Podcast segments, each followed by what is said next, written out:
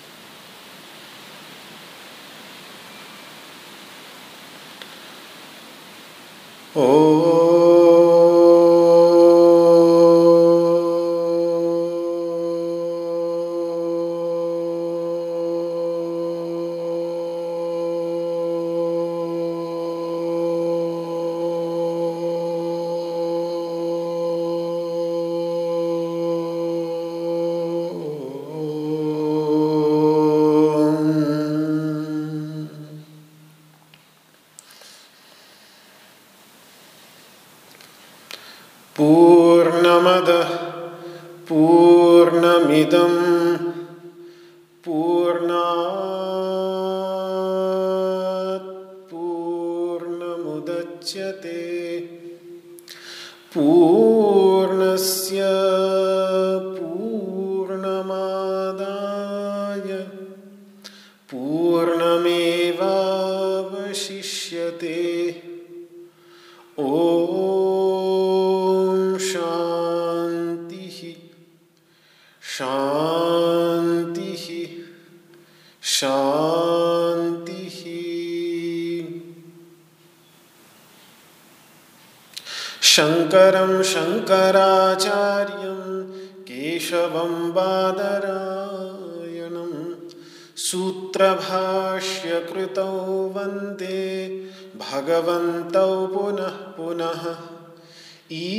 ईश्वरो गुरुरात्मेति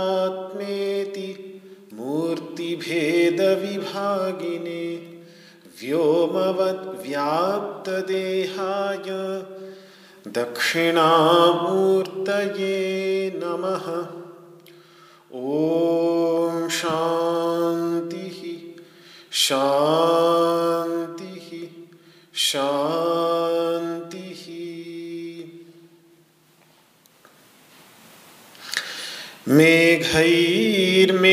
रमं वरं वनभुवः श्यामास्तमालद्रुमैः नक्तं भीरुरयं त्वमेव तदिमम्। राधे गृहम्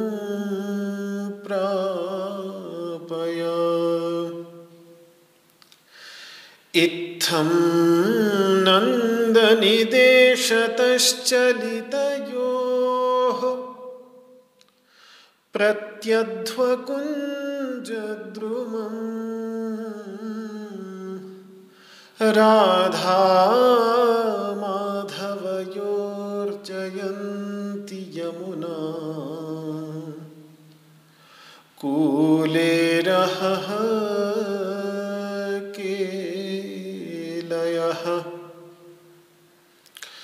ओम शांति। शांति। शांति।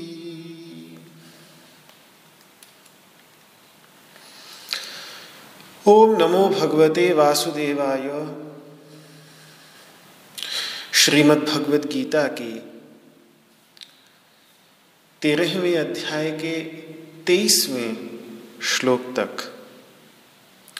विचार प्रस्तुत कर चुका हूँ। भगवान श्री कृष्ण ने दार्शनिक दृष्टि से सुनने वाला श्रवण करके उसके अर्थ को ठीक ठीक समझ सके और मनन भी कर सके। जो ये बुद्धि के अंतर्गत तर्कणा शक्ति है, इस तर्कणा शक्ति से इसकी विस्तृत विवेचना भी कर सके। इसके लिए भगवान ने कुछ दिशा निर्देश दिया। लेकिन अब ये ज्ञान, विज्ञान कैसे बने? ये ज्ञान अनुभूति के धरातल पर कैसे उतरे? ये ज्ञान, ये श्रवण और मनन करके निकला हुआ ज्ञान निधिध्यासन के धरातल पर कैसे उतरे? क्रियात्मक पक्ष क्या होगा इसका? व्यावहारिक पक्ष क्या होगा? इसकी चर्चा। अगले दो श्लोकों के अंतर्गत भगवान श्री कृष्ण करने जा रहे हैं। मैंने विष्णु पुराण का वाक्य भी कल आपके सामने रखा था। जो वेद व्यास जी के पिताश्री, भगवान पराशर, जो हिमालय हिमाचल की मांडव्यपुरी मंडी के समीप एक पर्वत के उत्तुंग शिखर पर साधना में रत रहते थे, उनका मैत्रेय के साथ, अपने शिष्य मैत्रेय के साथ जो संवाद है विष्णु पुराण में, उसमें वो यही कहते हैं कि स्वाध्यायाद योग मासीत स्वाध्याय करके योग की गहराइयों में बैठे, अभ्यास की गहराइयों में बैठे, ध्यान की गहराइयों में बैठे और योगात और ध्यान की गहराइयों में जाकर स्वाद स्वाध्याय मामनेत अपने स्वाध्याय को और गहरा करे, उसका और विस्तार करे और फिर स्वाध्याय योग संपत्तिया। जब ये दोनों के दोनों व्यावहारिक, क्रियात्मक तथा ज्ञानात्मक थियोरी एंड प्रैक्टिस ये दोनों के दोनों जब संपत्ति को प्राप्त होंगे, जब समृद्धि को प्राप्त होंगे, पूर्णतः समृद्ध होंगे तो परमात्मा प्रकाशते फिर वो परमात्मा तत्व छठे तत्व, छठे स्वरूप में जो क्षेत्रज्ञ की चर्चा की थी भगवान ने, वो भोक्ता से जो आगंतुक स्वरूप था, उसका भोक्तृत्व स्वरूप, आया हुआ क्षणिक स्वभाव था भोक्तृत्व। वो भोक्तृत्व स्वभाव विलीन होकर के उसका जो वास्तविक शुद्ध पारदर्शक त्रिगुणातीत स्वरूप है परमात्मा स्वरूप वो परमात्मा स्वरूप प्रकाशित अपने अंतर्गत ही हो जाता है। और फिर उन्होंने ये भी कहा कि ये स्वाध्याय और योग, ये दोनों के दोनों उस परमात्मा दर्शन के लिए चक्षु के समान है। तदीक्षणाय स्वाध्याय चक्षुर योगस तथा परम। उस परमात्म तत्व के दर्शन के लिए जो अपने अंतर्गत विद्यमान परमात्म तत्व है। चक्षु तो अपने को ही नहीं देख सकती तो अपने अंतर्गत विद्यमान तत्व को कैसे देखेगी? परांचिखानी व्यतृणत स्वयंभू। उस परमात्मा ने जो इंद्रियों को बनाया, ये ऐसा बनाया कि इनकी प्रवृत्ति बाहर की ओर है। ये अपने से हटकर बाहर के तत्व को देखती हैं तस्मात परांग पश्यति। इसीलिए अपने से बाहर की वस्तुओं का दर्शन करती हैं नान्तरात्मन अंतरात्मा का दर्शन करने में, अपने अंतर्गत विद्यमान तत्व का दर्शन करने में ये सक्षम नहीं। उसके लिए तो दूसरी ही चक्षुओं की आवश्यकता पड़ती है। वो है एक चक्षु, स्वाध्याय। बाया चक्षु, स्वाध्याय। और दाया चक्षु, योग, यानी ध्यान। यानी निधिध्यासन ये दो चक्षु हैं। हमेशा सामान्यतः बायां चक्षु, दाएँ चक्षु से थोड़ा सा थोड़ा सा कमज़ोर होता है। थोड़ी सी, थोड़ा सा सीमित होता है। सामान्य रूप से मानव का सभी बाएँ अंग सामान्यतः थोड़े से कम शक्तिमान होते हैं, दाएँ अंग की अपेक्षाकृत। तो इसी तरीके से स्वाध्याय जो किया जाएगा शास्त्र का, वो शास्त्रों द्वारा जनित ज्ञान सामान्यतः सदा ही परोक्ष ज्ञान होगा, प्रत्यक्ष ज्ञान नहीं होगा, अपरोक्ष ज्ञान नहीं होगा। एक महा महावाक्यों को छोड़ दीजिए। जो चार महावाक्य हैं, उनके लिए यदि साधक पूरी तरह से तैयार हो जाए तो वो तत्क्षण में अपरोक्ष ज्ञान देने में समर्थ हैं। इसलिए उनको मैं निकाल रहा हूँ। लेकिन उनके अतिरिक्त जितने भी शास्त्र वाक्य हैं, वो सारे के सारे शास्त्र वाक्य केवल अपरोक्ष ज्ञान, अप्रत्यक्ष ज्ञान ऐसा ज्ञान जो जैसे हम किसी देश के विषय में, पढ़े पुस्तकों में, उसके नक्शे भी देख लें, सब कुछ खूब गहरा अध्ययन कर लें, लेकिन वो जितना भी ज्ञान होगा, वो सारा का सारा ज्ञान परोक्ष ज्ञान होगा, वो अपरोक्ष ज्ञान नहीं होगा। अपरोक्ष ज्ञान तो तभी होगा जब हम परिश्रम करके उठकर अपने घर को छोड़कर उस देश में चले जाएँगे और उस देश का प्रत्यक्ष दर्शन करेंगे, प्रत्यक्ष साक्षात्कार करेंगे। और वो प्रत्यक्ष ज्ञान इतना विस्तृत होगा, इतना व्यापक होगा कि कोई शब्द उसको अभिव्यक्त ही नहीं कर सकता। शास्त्रों में गूंथने की तो संभावना ही नहीं। क्योंकि व्यक्ति जितना सोचता है, उससे कम ही बोल पाता है और जितना बोलता है, उससे कम ही लिख पाता है।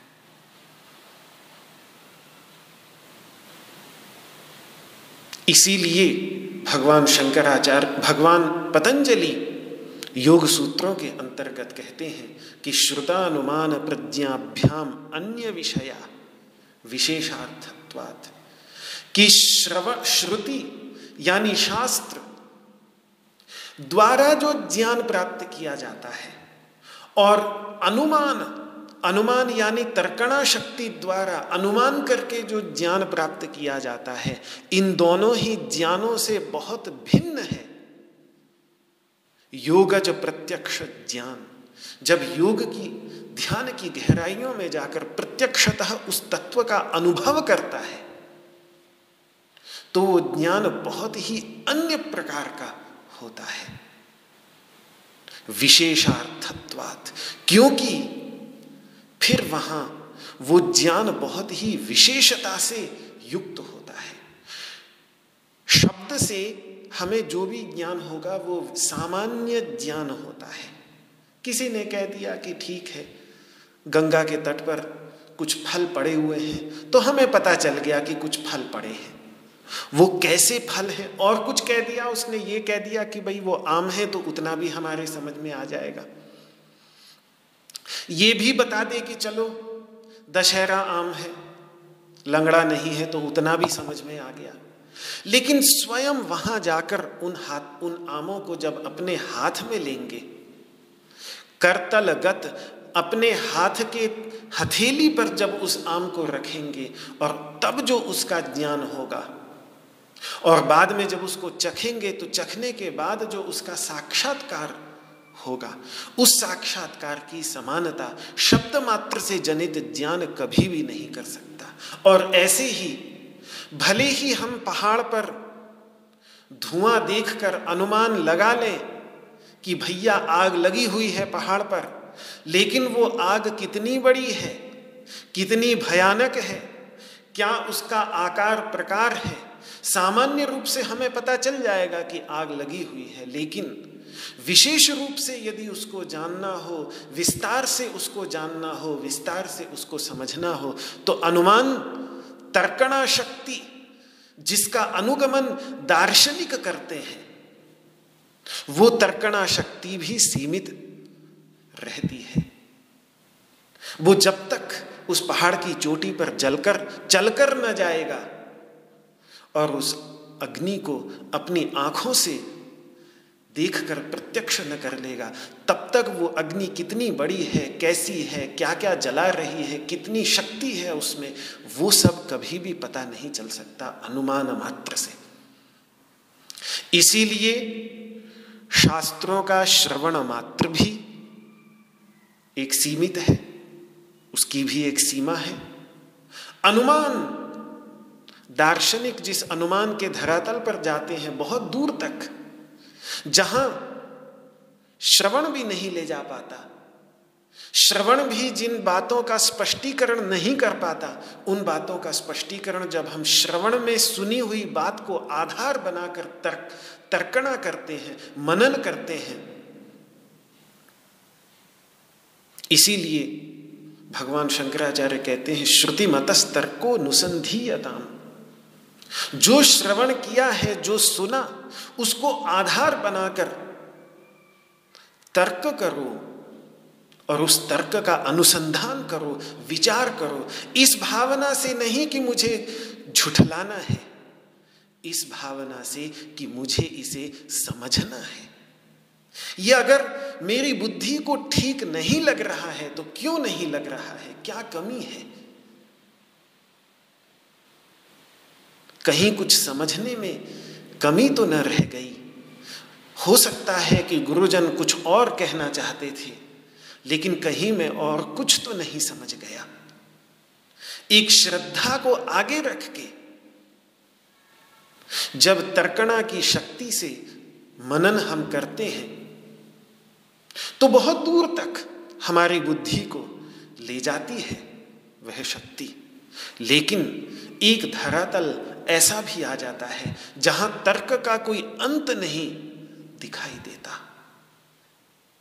यही तो ब्रह्मसूत्र के रचयिता, जिनके लिए भगवान श्री कृष्ण भी कह रहे हैं, हे तो मत भी बड़ी युक्ति युक्त बात, तर्कणा के आधार पर बात बोल रहे हैं ये। वो ब्रह्मसूत्र के भी रचयिता कह देते हैं, तर्का प्रतिष्ठानात। तर्क की कोई प्रतिष्ठा नहीं, तर्क का कोई अंत नहीं दिखता। एक तर्क करने वाला आ जाए, ऐसा सिद्ध कर ले, उसके बाद दूसरा, उससे भी बड़ा तार्किक आ जाए तो वैसा सिद्ध कर ले।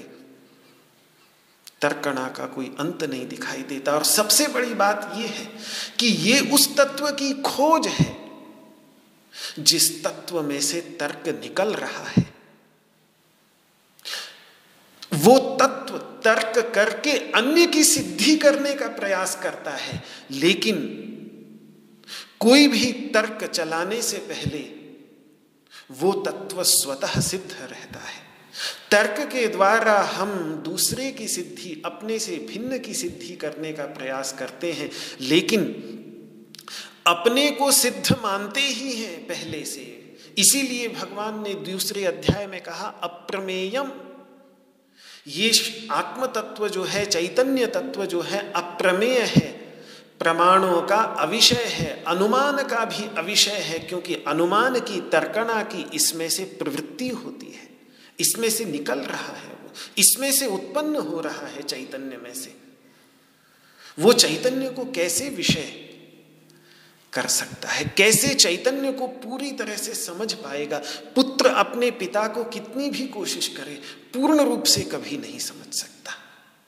इसीलिए वेदांत में आकर बड़े से बड़े तार्किक को भी यह अभिमान छोड़ना पड़ता है कि मैं तर्कणा शक्ति से इस तत्व को पूरी तरह से समझ सकता हूँ। वेदांती तर्क को साथ लेकर वहाँ तक चलता है, जहाँ तक तर्क चल पाता है। लेकिन एक स्थान ऐसा भी आ जाता है जहाँ तर्क भी थक जाता है, हाफने लगता है। तो वहाँ से आगे अनुभूति का धरातल, निधिध्यासन का धरातल आता है। वहाँ से आगे ध्यान का धरातल आता है। तो उस धरातल की बात, उस धरातल की चर्चा, यहाँ भगवान श्री कृष्ण करने जा रहे हैं तो कारण यही है कि जो योग जो प्रत्यक्ष होता है, योग की गहरी अवस्थाओं में जो प्रत्यक्ष होता है, वो बहुत ही विशेषताओं से युक्त होता है, बहुत ही विस्तृत होता है। शास्त्रों में और तर्कणा के आधार पर जितना भी निरूपण होगा, वो बहुत ही सीमित होगा। तो इसीलिए वहाँ स्वाध्याय और योग स्वाध्याय की शक्ति थोड़ी सीमित है। योग रूपी जो चक्षु है, उसकी शक्ति कहीं अधिक है। तो ये क्रियात्मक जो पक्ष है, उस क्रियात्मक पक्ष पर प्रकाश डालने के लिए अगले श्लोक में भगवान सबसे पहले, सबसे महत्वपूर्ण साधन जो है, ध्यान, उसकी ओर हम सभी का ध्यान आकर्षित कर रहे हैं। आइए मिलकर चौबीसवें श्लोक का उच्चारण करें। ध्यान ध्यानेनात्मनि पश्यन्ति केचिदात्मानमात्मना, अन्ये साङ्ख्येन योगेन, कर्मयोगेन चापरे। ध्यानेनात्मनि पश्यन्ति केचिदात्मानमात्मना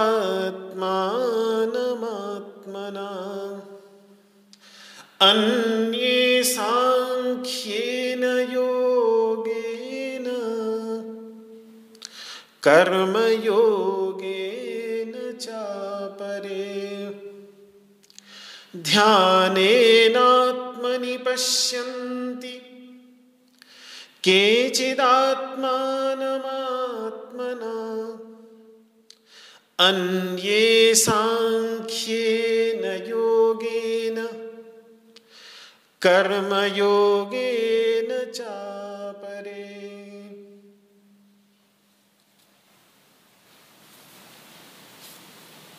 ध्यानेन आत्मनि पश्यन्ति।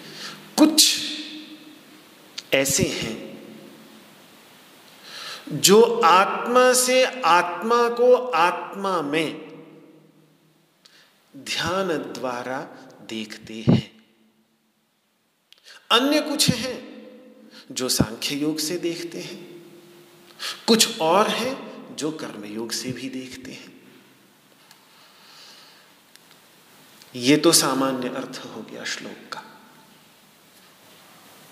अब इस पर विचार के लिए पहला शब्द ध्यान ध्यान के द्वारा। ध्यान से पहले के दो बहुत ही महत्वपूर्ण चरण हैं, प्रत्याहार। इंद्रियों को वापस अपनी ओर खींचना। जिससे बाह्य विषयों से अपनी चित्त वृत्तियों को हम हटा सकें। ये मन एक प्रकार के पारदर्शक ग्लास की तरह है। जब तक हम इससे बाह्य जगत को देखते रहेंगे, तब तक इस पर पड़ने वाले अपने सूक्ष्म प्रतिबिंब को देखकर अपना दर्शन नहीं कर पाएँगे। केवल जब अपनी वृत्तियों को वापस खींचेंगे और उस खिड़की से बाहर देखना बंद करेंगे। तभी उस खिड़की पर, उसी खिड़की पर, कांच की उसी खिड़की पर, कांच की उसी पारदर्शक खिड़की पर, जो अपना प्रतिबिंब बड़ा झीना झीना सा प्रतिबिंब पड़ रहा है, उस प्रतिबिंब को देख पाने में सक्षम होंगे। नहीं तो देख उसी प्रतिबिंब में से रहे हैं सब कुछ, लेकिन उस प्रतिबिंब की ओर हमारा ध्यान ही ना जाएगा। इसीलिए दूसरी बात है कि यदि जब तक ये मन रंगा रहेगा, राग, द्वेष इत्यादि में रंगा रहेगा, तब तक ये गिलास पारदर्शक होगा ही नहीं। जब राग और द्वेष से रंगे हुए होने के कारण बाह्य जगत में होने वाली घटनाओं को भी हम ठीक ठीक नहीं समझ पाते।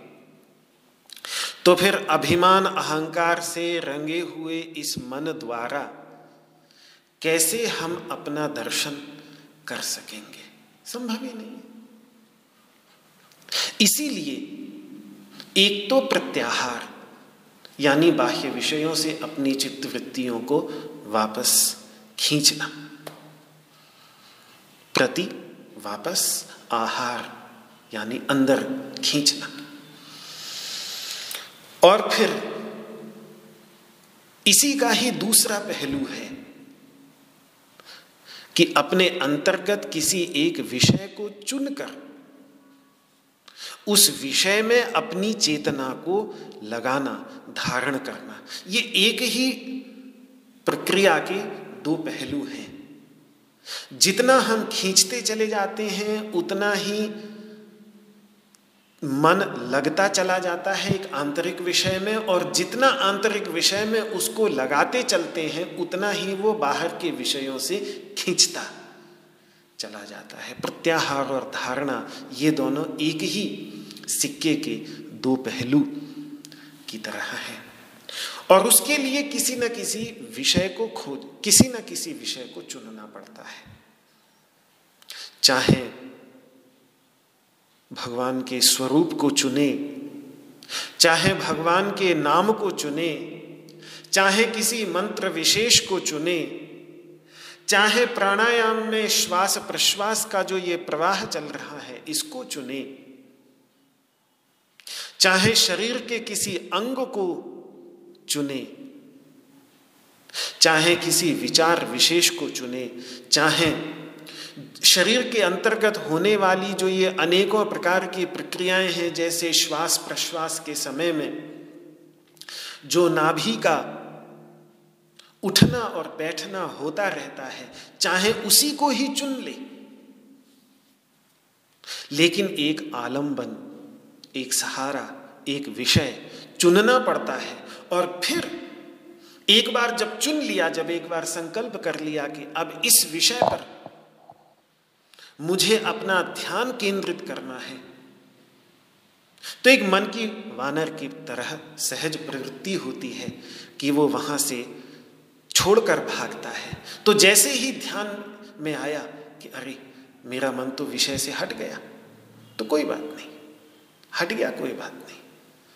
अनुभव किया साक्षी रूप से कि मन कहीं और चला गया तो फिर उस मन को अब बड़े प्यार से, धीरे से दोबारा उस विषय की ओर वापस ले आना है। यही छठे अध्याय में शनै ही शनै ही उपरमेत बुद्धिया। अपनी बुद्धि यानी समझ से, क्योंकि बुद्धि जो है वो सारथी है, मन उसके लगाम की तरह है।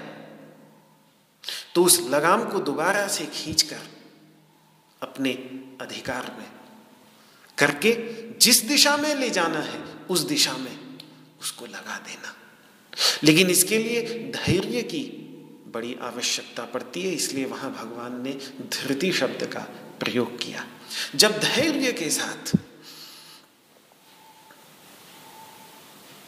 गौड़पादाचार्य जी ने मांडुक्य उपनिषद की कारिका में एक बहुत सुंदर बात कही उत्सेक उदधेर यद्वत कुशाग्रे नैक बिंदुना जैसे वो पंचतंत्र की एक प्रसिद्ध कथा है कि किस प्रकार से टिटहरी ने टिट्टिभी ने समुद्र को सुखाने के लिए अपनी चौंच में पानी भर भर करके समुद्र को सुखाना शुरू किया। उसके अंतर्गत जो उत्साह था, असंभव को भी संभव कर दिखाने का। और उसके अंतर्गत जो लगन थी, जिस लगन के परिणाम स्वरूप फिर धीरे धीरे उसके जाति भाई सारे के साथ, सारे के सारे जुट गए और अंत में खबर गरुड़ जी तक भी पहुँच गई और गरुड़ जी ने भी भगवान विष्णु को बतलाया कि प्रभु, टिटहरी के अंडे समुद्र ने चुरा लिए हैं, टिटहरी को बड़ा गुस्सा आया है, अब वो तुली हुई है। समुद्र को सुखाने के लिए और उसके जाति भाई जितने भी हैं, वो सारे के सारे जुट गए हैं। मैं उनका राजा हूँ, मेरी मजबूरी है कि उनका पक्ष लेकर मुझे आपके सामने आना है। तो मैं आज उनका पक्ष आपके सामने रख रहा हूँ। आप आदेश दे समुद्र को कि उस टिठहरी के अंडे जो उसने छीने थे छीने थे, वो अंडे उसे वापस दे दें। तो कहते हैं कि गरुड़ जी पर अपने वाहन पर बैठकर भगवान विष्णु आते हैं और समुद्र को आदेश देकर टिठहरी के अंडे उसको वापस दे देते हैं। तो वो जिस उत्साह से लगी, जिस धैर्य के साथ लगी, उसी कहीं ना कहीं उसी धैर्य के साथ हमें अपने मन के साथ भी लगना पड़ता है। मनसो निग्रह तद्वत मन का निग्रह भी कुछ वैसे ही है। तद्वत भवेद अपरिखेदतः, बिना खिन्न हुए। इसीलिए बालक की उपमा दी जाती है। अरे, जीवन में कुछ चीज़ें हैं जो सीखने में बड़ा समय लगता है। उसमें धैर्य रखना पड़ता है।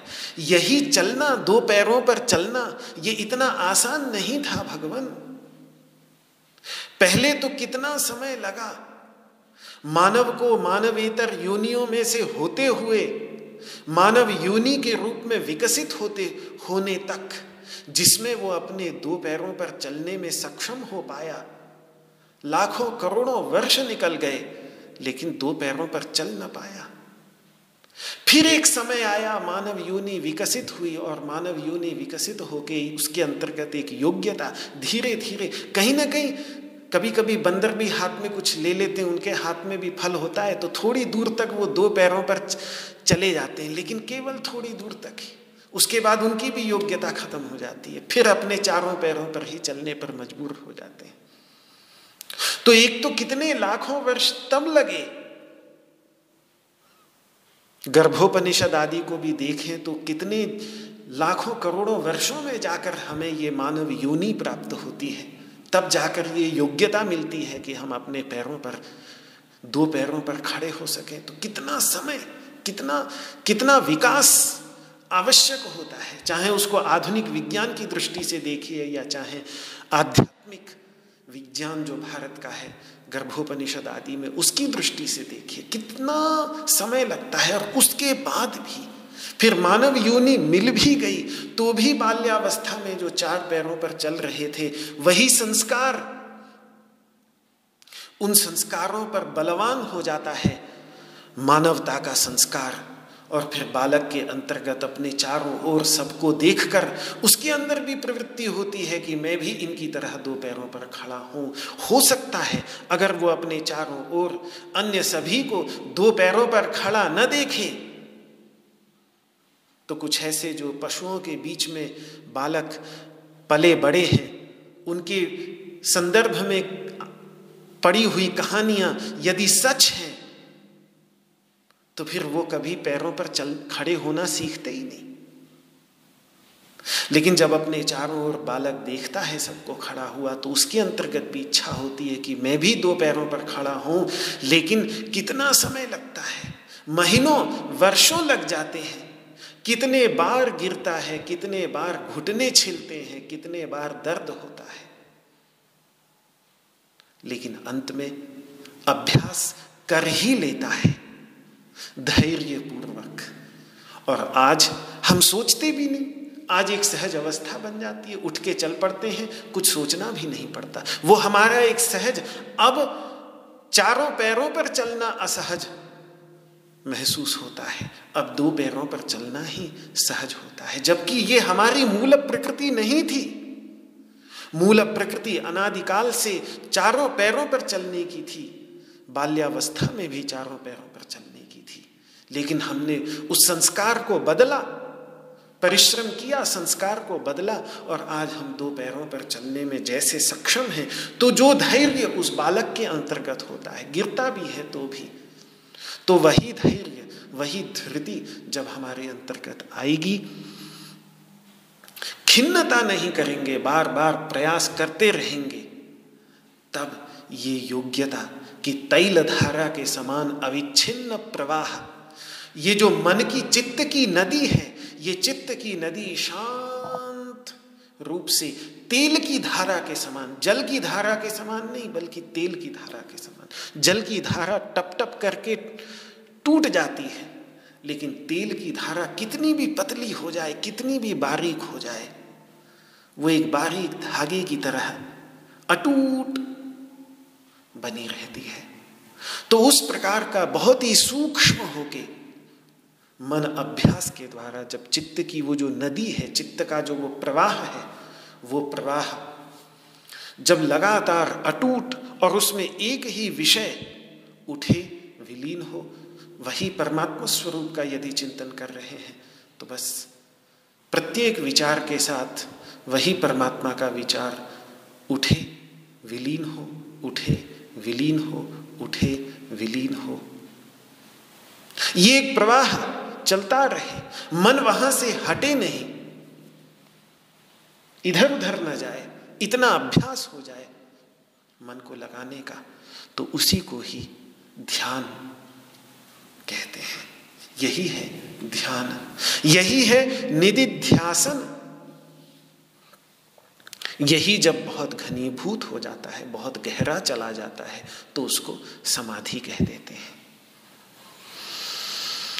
तो इस ध्यान के द्वारा, ये ध्यान के अभ्यास के द्वारा, आत्मनि आत्मनि मतलब बुद्धि में, अपनी ही बुद्धि में, ये जो शक्ति है, हमारे अंतर्गत बुद्धि शक्ति है, चेतना शक्ति है, जिस चेतना शक्ति के द्वारा हम सारे बाह्य पदार्थों की चेतना प्राप्त करते हैं, सचेतन होते हैं बाह्य पदार्थों के लिए, यही चेतना शक्ति के अंतर्गत, क्योंकि उसी का प्रकाश विद्यमान है।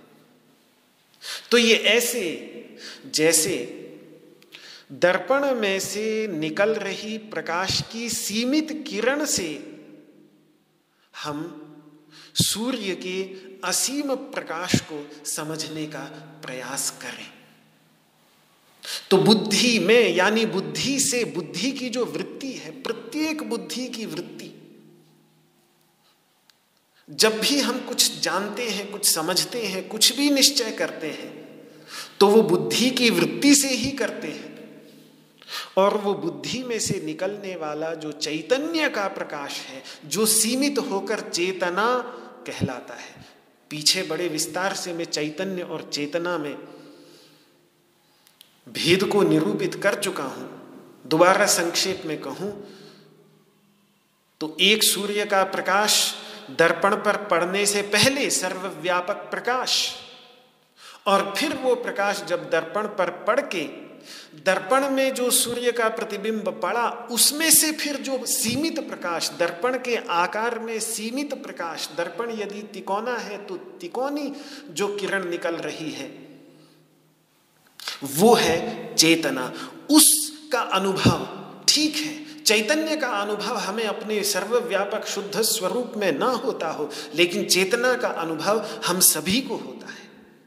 प्रत्येक क्षण में हो रहा है। हम किसी भी वस्तु की ओर देखें तो देखते के साथ हमें जो उस वस्तु का भान होता है, वो बुद्धि वृत्ति के द्वारा ही भान होता है। बुद्धि वृत्ति में से जो निकल रहा चेतना का प्रकाश है, सीमित प्रकाश, उस सीमित प्रकाश से ही होता है। उसी चेतना के प्रकाश के अंतर्गत ही उस प्रकाश के प्रकाशक रूप से। वे पश्यंती, वे अनुभव करते हैं। जो उस चेतना का वास्तविक स्वरूप है, परमात्म स्वरूप, उस दर्पण पर पड़ने से पहले प्रकाश का जो सर्वव्यापक स्वरूप था, उस ठीक है, दर्पण में पढ़कर प्रकाश सीमित सा दर्पण के आकार में आया हुआ सा प्रतीत होता है, लेकिन क्या वास्तव में होता है?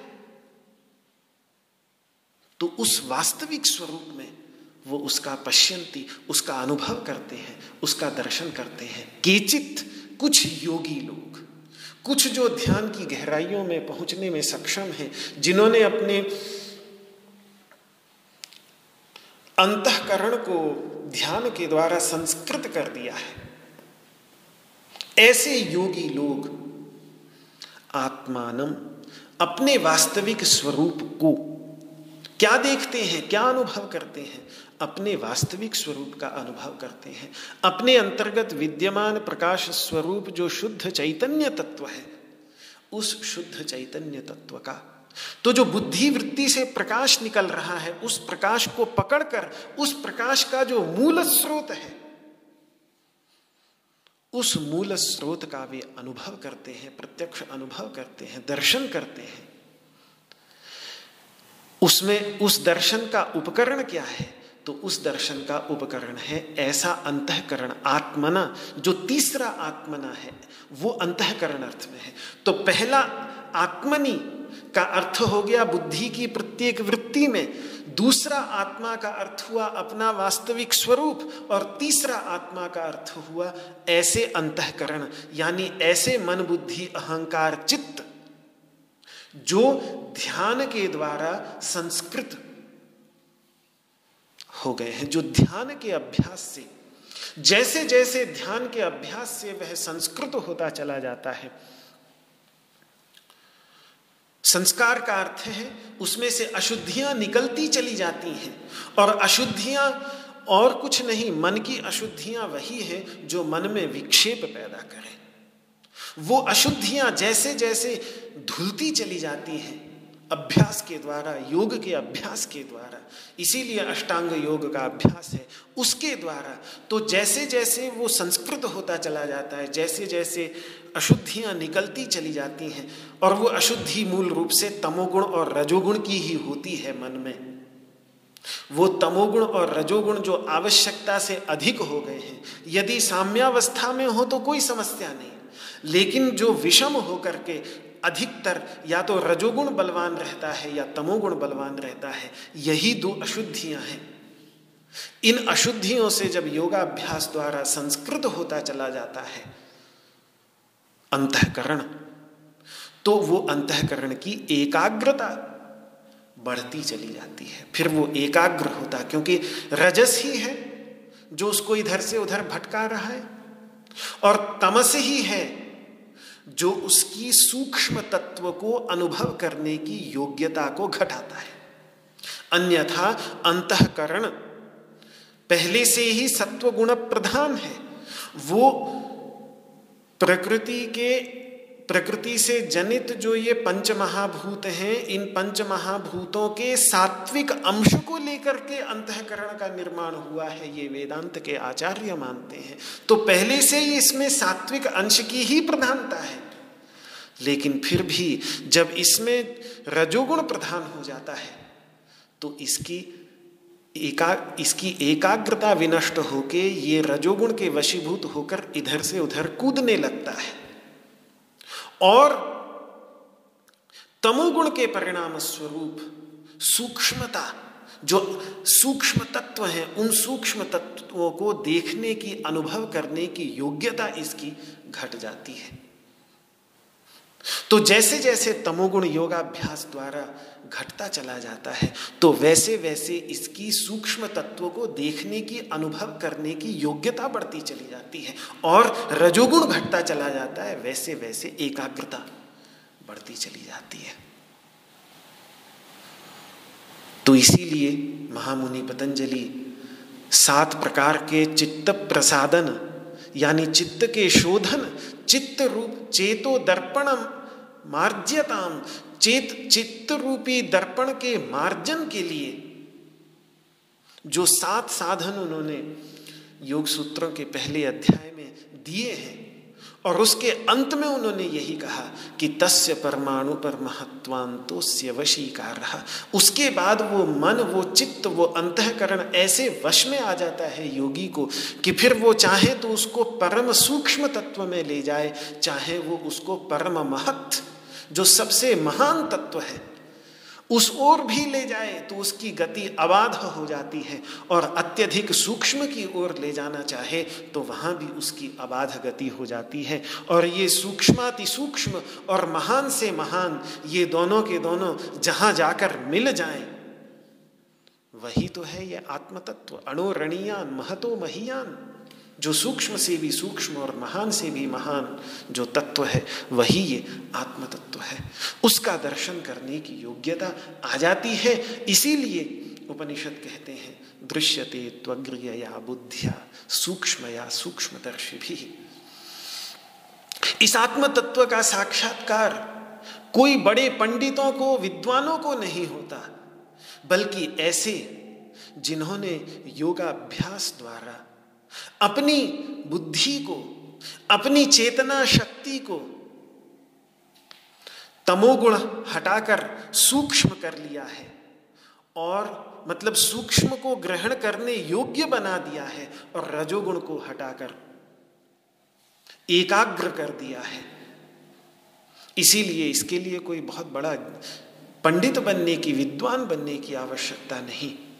आवश्यकता है केवल अपनी बुद्धि को एकाग्र कर देगी। अपनी बुद्धि की वो यो, जो सहज योग्यता है सूक्ष्म तत्व का अनुभव करने की उस योग्यता को जो ढक लिया है तमोगुण ने उस तमोगुण को थोड़ा सा हटाकर वो सहज योग्यता जो पहले से है बुद्धि में वो योग्यता वापस लानी है, बस। वो योग्यता, कहीं से लानी भी नहीं है। ऐसा नहीं कि योगाभ्यास करके वो योग्यता बुद्धि में आ गई। नहीं, बुद्धि में प्रत्येक मानव मात्र की बुद्धि में वो योग्यता पहले से विद्यमान है। लेकिन तमोगुण की प्रधानता से वो थोड़ी आवृत हो जाती है, बस।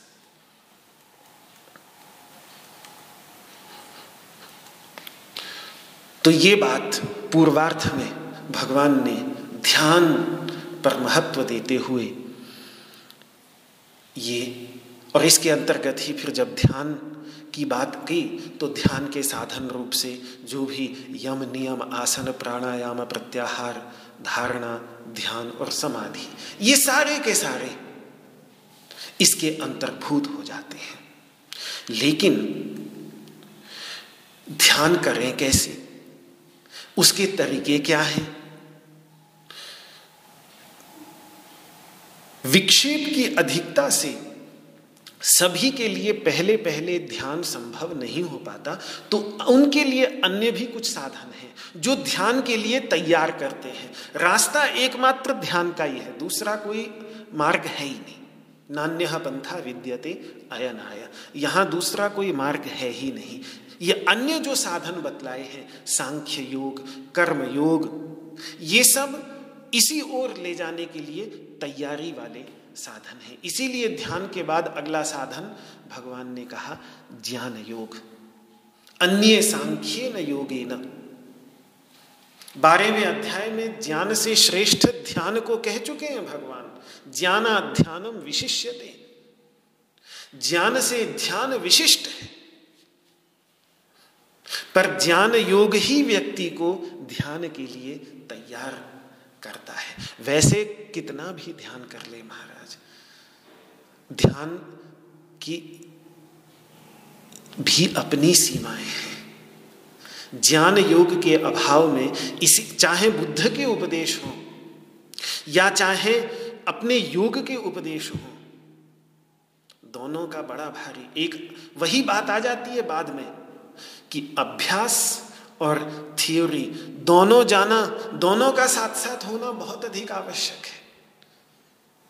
बुद्ध भी शमथ की भी बात करते हैं, एकाग्रता की भी बात करते हैं और विपश्यना की भी बात करते हैं, यथावत दर्शन, यथार्थ दर्शन की भी बात करते हैं।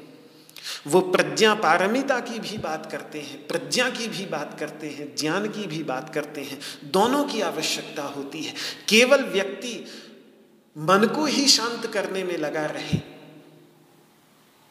तो भी योग दर्शन की गहराई में जब हम जाते हैं तो हम देखते हैं कि वहाँ भी कुछ ऐसे अवरोध आ सकते हैं, जिनकी निवृत्ति ज्ञान से ही की जा सकती है। ध्यान के, अभ्यास के मार्ग में भी कुछ अवरोध ऐसे आ जाते हैं, जिनकी निवृत्ति ज्ञान के द्वारा की जा सकती है। और ज्ञान के मार्ग में जो अवरोध कमियाँ रह जाती हैं, उन कमियों की निवृत्ति ध्यान के अभ्यास के द्वारा की जाती है। वास्तव में दोनों ही एक दूसरे के अपूर्ण हैं। इसीलिए सांख्य भी उतना ही आवश्यक है। ध्यान के लिए, ध्यान में अनुभूति करनी क्या है? उसको पहले से समझे। इसके लिए ज्ञान योग भी बहुत अधिक आवश्यक है, जिसको यहाँ पर भगवान सांख्य योग कह रहे हैं। सांख्य योग अर्थात ज्ञान योग। ज्ञान योग और सांख्य योग एक ही बात है, क्योंकि तीसरे अध्याय में भगवान ने कहा, ज्ञान योगे न सांख्याना। सांख्य लोग अपनी निष्ठा बनाने के लिए ज्ञान योग का आश्रय तो सांख्य योग कह लीजिए, चाहे ज्ञान योग कह लीजिए। ये गुणत्रय तथा इनके कार्य मेरे दृश्य हैं, मैं इनसे विलक्षण, इनके व्यापार का साक्षी, निश्चल, अकर्ता, अभोक्ता, शुद्ध चैतन्य स्वरूप हूँ। ऐसा बार बार चिंतन करना, ऐसा बार बार विचार करना, इस विचार में अपने मन को लगाना, यही है सांख्य योग। ये योग का साधन है, ध्यान का साधन है। योग योग शब्द अगर अपने आप में हो, उसके साथ कोई और विशेषण न हो तो योग का एक ही अर्थ होता है ध्यान और समाधि। योग ध्यानम समाधि। योग का अर्थ है समाधि। यही व्याकरण के तरीके से अर्थ है। लेकिन यदि योग के साथ कुछ और विशेषण हो तो फिर योग का अर्थ बदल जाता है, योग का अर्थ हो जाता है ध्यान का साधन, समाधि का साधन। तो जब हम सांख्य योग कहते हैं, ज्ञान योग कहते हैं तो वहाँ अर्थ होता है ज्ञान योग के साधन रूप से, ध्यान के साधन रूप से जो ज्ञान है, उसको ज्ञान योग कहेंगे। ध्यान के साधन रूप से किया गया जो कर्म है, उसको कहेंगे कर्म योग ध्यान के साधन रूप से जो भक्ति है, उस भक्ति को कहेंगे भक्ति योग। ध्यान के साधन रूप से जो मंत्र होगा, उस मंत्र को कहेंगे मंत्र योग।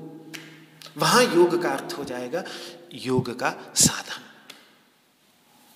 तो प्रकृति प्रकृति के गुण सत्व रजतम, उसके विकार, बुद्धि, अहंकार, मन, इंद्रियाँ आदि, उसके धर्म, सुख दुख, मोहादि, उसके कर्म, शुभ, अशुभ कर्म और उसकी अवस्थाएँ जागृत, स्वप्न, सुषुप्ति आदि। ये सब अवस्थाएँ मुझमें नहीं, मैं इनसे रहित, इनसे अतीत हूँ, इनका साक्षी हूँ, इनका दृष्टा हूँ। ऐसा अपने आप को बार बार शास्त्रों का समालोचन करते हुए अपने को बार बार याद दिलाना, यही है सांख्य योग का अभ्यास। और फिर ऐसा चिंतन करते करते करते जब ध्यान लगने लगता है, वास्तविक वो धीरे धीरे तत्व अपने अंदर मिलने लगते हैं, प्राप्त होने लगते हैं कि अरे, इतना मैं देखो, सोच रहा था, ये तो मेरे अंदर ही है, ये तो ये है, ये तो ये है। तो फिर अंदर का जो जगत है, ये आँखें बंद करके जो जगत दिखता है, वैसे कहते हैं कि आँखें बंद करके कुछ दिखता नहीं। लेकिन ज्ञान योग की साधना करके जो दिखता है, वो बड़ा अद्भुत होता है। फिर तो क्या क्या नहीं दिखता? अपने अंतर्गत यदि व्यक्ति ज्ञान योग की तैयारी कर ले तो ज्ञान का अर्थ ही यही है, वैचारिक ज्ञान। विचार जन्यम ज्ञानम। बार बार आत्म विचार ब्रह्म विचार करके जो ज्ञान उत्पन्न होता है, उस ज्ञान को यहाँ पर ज्ञान योग में ज्ञान कहा और उससे फिर जब व्यक्ति उस ज्ञान का आधार बनाकर अपने अंतर्गत देखने लगता है, देखिए, बाहर भी जब हम कोई वस्तु आँख से देखते हैं तो देखना पर्याप्त नहीं होता। बल्कि उस वस्तु का ज्ञान भी प्राप्त करना पड़ता है। तो उस वस्तु का ज्ञान हमको केवल उस वस्तु को देखने से नहीं प्राप्त होता, बल्कि हमें उस वस्तु के विषय में अन्य लोगों से ज्ञान प्राप्त करना पड़ता है। मैंने कई बार देखा, पहले पहले जैसे उदाहरण के लिए, बाली इंडोनेशिया से मेरे मित्र लोग जब भी आते हैं तो उनमें से कभी किसी ने घी नहीं देखा। तो जब वो घी देखते हैं तो बड़े आश्चर्यचकित हो जाते हैं कि ये पीली पीली सी चीज़ क्या है। अनजाने में कभी उसको देख के कुछ घृणा के भाव या कुछ ऐसे भाव भी, छी छी, ये क्या चीज़ है, ये क्या चीज़ है? यहाँ तक भी कुछ की मैंने प्रतिक्रिया देखी, क्योंकि उन्होंने कभी घी देखा ही नहीं। तो देख रहे हैं, मैं अपने जब वहाँ गया तो मैं अपने साथ घी लेके गया तो जिस जिसने उस घी को देखा, अरे, ये क्या चीज़ है?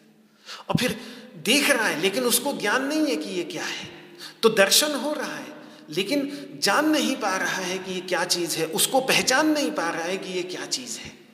तो फिर उनको बतलाना पड़ता है कि देखो, ये जो ये जो तुम हाथ में देख रहे हो, ये ऐसा तत्व है कि जो गाय होती है, उस गाय का जो दूध होता है, उसका ये ऐसे ऐसे करके करके पूरा ये निकलता है तो उसका ये सार है। फिर कहते हो अच्छा अद्भुत बात। उनके यहाँ जो गाय होती हैं, उन गाय का दूध होता नहीं है। इसीलिए दूध का भी कम प्रयोग ही वहाँ पर होता है। घी की तो बात ही क्या? इसीलिए घी का ज्ञान बाली के, बाली द्वीप पर सामान्यतः लोगों को नहीं होता। यज्ञ आगादि कर्म भी वो नारियल के तेल से ही करते हैं। तो फिर वो उसको पहचान सके, समझ सके, इसके लिए अलग से ज्ञान पहले से देना पड़ेगा, तभी वो पहचान पाएगा। ऐसी ही कुछ अवस्था ध्यान के अभ्यासी की होती है, ज्ञान योग का अभ्यास किए बिना यदि वो ध्यान का अभ्यास कर रहा है। तो जो अनुभूतियाँ अपने अंतर्गत होंगी, जो दर्शन अपने अंतर्गत होंगे, वो दर्शन होंगे तो सही, लेकिन वो पहचान ना पाएगा कि क्या है। तो या तो वो अपनी कुछ धारणा बना लेगा उसके विषय में और ये भी हो जाता है कि कभी कभी छोटे छोटे प्रारंभिक अनुभवों को ही व्यक्ति ब्रह्म साक्षात्कार समझ के वापस आके बोल देते हैं, मैं ध्यान में बैठा और बस, वो ये चीज़ मैंने देखी, ये मुझे अनुभव हुआ, मुझे तो भगवान के दर्शन हो गए। क्योंकि ज्ञान योग का अभ्यास किया ही नहीं। अंदर क्या क्या अनुभव होते हैं, उन अनुभवों को कैसे पहचानना है, कैसे समझना है कि कौन सा अनुभव किस मील का पत्थर है और उस अनुभव के बाद अभी कितने दूर आगे और चलना है, थकना नहीं, रुकना नहीं। ये नहीं सोचना कि मैं अपने गंतव्य स्थान पर पहुँच गया हूँ, क्योंकि अभी गंतव्य स्थान और भी आगे है, और भी आगे है, और भी आगे है। ये ज्ञान हमको सांख्य योग के अभ्यास से ही मिलता है। केवल ध्यान मात्र से नहीं मिल सकता। तो ध्यान बहुत बड़ा साधन है। ध्यान ही एकमात्र साधन है। लेकिन सांख्य योग के अभाव में उसमें वो गहराई नहीं आ पाती। वो गहराई नहीं आ पाती जिस गहराई तक ज्ञानी महापुरुष पहले जा चुके हैं। थोड़ा थोड़ा देख करके थोड़ा थोड़ा अनुभव करके वहीं से लौट आते हैं और गदगद हो जाते हैं, कृतकृत्य हो जाते हैं। लेकिन उन गहराइयों में नहीं जा पाते और ध्यान के अभाव में ऊपर ऊपर से शास्त्रों का अध्ययन कर भी लें तो भी शास्त्रों की वो गहराई अनुभूति परक जो गहराई होती है, वो गहराई बड़े से बड़े विद्वान भी शास्त्रज्ञ भी नहीं देख पाते जब तक वो ध्यान का अभ्यास करके उसको अनुभूति के धरातल पर ले ना आए। तो महाराज, ये दोनों के दोनों इसीलिए स्वाध्याय और योग, ये पक्षी के दो पंखों की तरह हैं, रथ के दो चक्रों की तरह हैं, इंसान के दो पैरों की तरह हैं, जिनसे चलकर व्यक्ति गहराइयों तक पहुँच पाने में सक्षम होता है। किसी एक का भी परित्याग कर दे, ज्ञान योग का परित्याग कर दे या ध्यान योग का परित्याग कर दे तो फिर वो एक पंख से फड़फड़ाने वाले पक्षी की तरह हालत हो जाती है। एक पैर से चलने वाले पाद विहीन लंगड़े व्यक्ति की जैसी स्थिति हो जाती है या एक रथ पर चलने वाला चलने वाली बैलगाड़ी जैसे गोल गोल घूमती रहेगी, ऐसे ही बुद्धि गोल गोल घूमती रहेगी। चाहे केवल ध्यान का अभ्यास करे, चाहे केवल शास्त्र का अभ्यास करे तो बुद्धि बस गोल गोल घूमती रहेगी। गहराई न होगी, अपने गंतव्य स्थान पर पहुँच ना पाएँगे। इसीलिए ये दोनों ही ज्ञान योग साधन रूप से ध्यान के साधन रूप से और ध्यान उस चरम अनुभूति के साधन रूप से दोनों ही बहुत अधिक आवश्यक हैं। लेकिन यदि इन दोनों के अयोग्य पाए व्यक्ति अपने आप को कि ज्ञान योग में भी नहीं चल पा रहा तो फिर तीसरा साधन, अगला साधन भगवान कर्मयोग बतलाएँगे, जिसका विचार आज समय सीमा को ध्यान में रखते हुए कल मैं आपके सामने प्रस्तुत कर, करूँगा। आज इस वाक पुष्पांजलि को भगवान श्री कृष्ण के श्री चरणों में समर्पित करते हुए सर्वमंगल कामना से प्रार्थना करते हैं। ओ